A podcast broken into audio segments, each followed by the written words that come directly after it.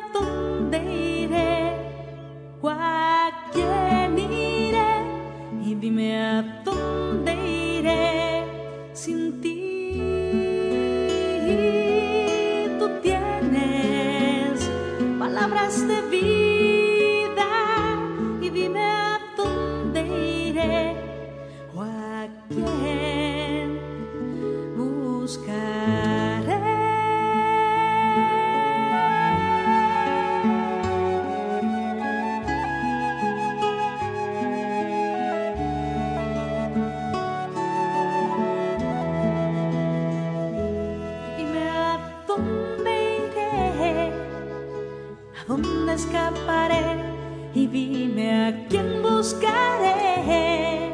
Si tú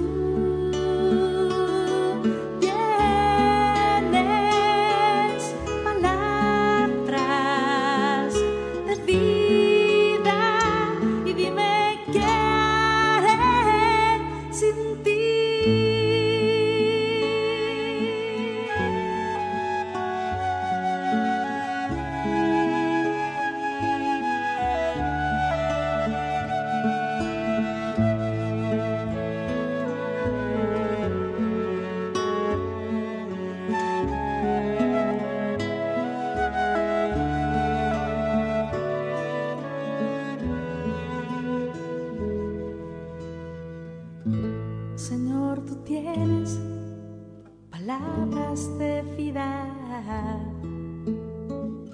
Señor, tú tienes palabras de amor.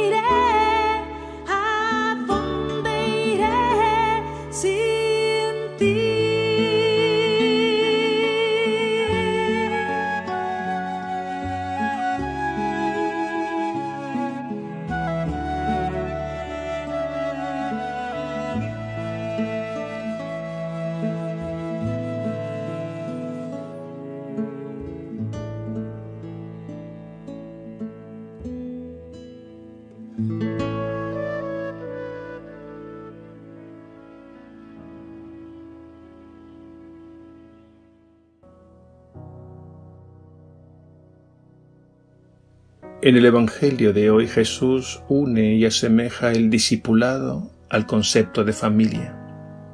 Veamos. Un discípulo es aquel que sigue a Jesús, es decir, lo escucha y pone en práctica la enseñanza que aprende de él. De este modo se establece una unión, un vínculo sagrado que configura al discípulo con su maestro, es decir, con Jesús y esta relación es tan fuerte que supera incluso los lazos sanguíneos. El discípulo se convierte en familia de Jesús. Por eso, aprovechando Jesús la presencia de su madre y algunos parientes, concluye con esta enseñanza. Mi madre y mis hermanos son estos, los que escuchan la palabra de Dios y la ponen por obra. Ser discípulo de Jesús equivale por tanto a ser familia de Jesús. Todo comienza con la iniciativa de Jesús y la revelación de su palabra. Le sigue luego la apertura y la acogida por parte de nosotros. Abrirnos a Jesús por medio de la fe y acogerlo en nuestro interior es lo mismo que escuchar con atención su palabra dejando que ilumine nuestra mente y nuestro corazón. De este modo Jesús, por medio de su Espíritu, nos configura con su persona, nos hace uno con Él y en Él, y así nos capacita poco a poco para poner en práctica su palabra, dando frutos de vida. Sabemos que sin su gracia es decir, sin la fuerza de su espíritu, seríamos incapaces de poner en práctica lo que Él nos enseña en el Evangelio. Recordemos aquellas palabras de Jesús. Sin mí, nada puede nacer. Para que la palabra de Jesús actúe eficazmente en nuestras vidas y dé fruto, es necesario que la acojamos con frecuencia es decir, que la meditemos asiduamente en nuestro corazón, en nuestra mente, para que ella nos toque, nos ilumine y nos capacite para hacer aquello que humanamente hablando es imposible. Porque humanamente imposible es el Evangelio de Jesús si no recibimos la fuerza de lo alto. Porque Él nos pedirá grandes cosas. Por ejemplo, perdonar siempre, setenta veces siete, presentar la otra mejilla, vencer el mal a fuerza de bien, amar a los enemigos, entrar por la puerta estrecha, tomar la cruz y morir al egoísmo.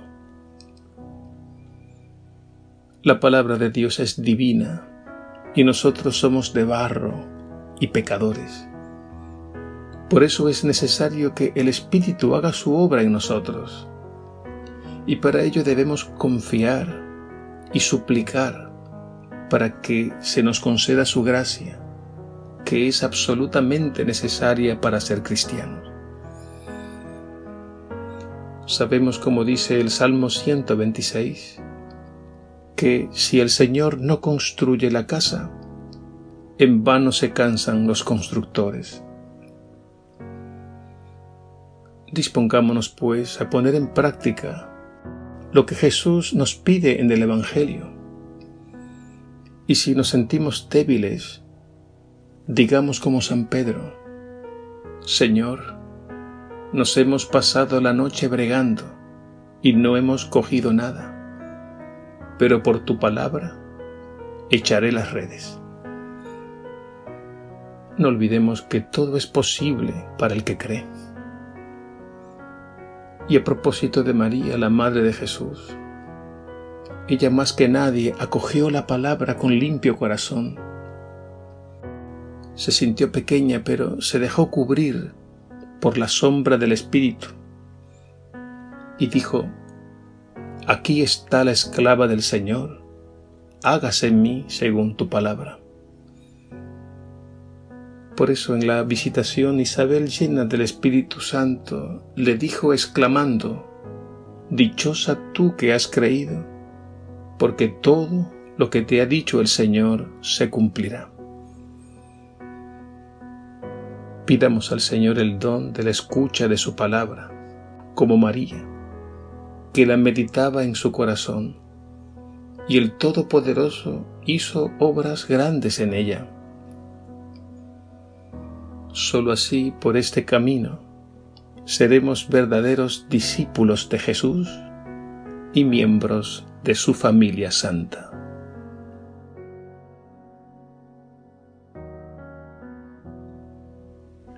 Señor Jesús, danos una fe grande para apoyarnos solo en ti y no en nosotros. Danos oído y corazón de discípulo para escuchar siempre tu palabra y que nunca subestimemos la fuerza de tu gracia, el poder de tu Espíritu que nos hace criaturas nuevas, capaces de poner en práctica todo lo que nos enseñas en el Evangelio. Y gracias por hacernos tu familia santa, por llamarnos hermanos y hermanas, por tener a tu madre por nuestra madre y por tener a tu Padre Dios como nuestro Padre Dios. Amén.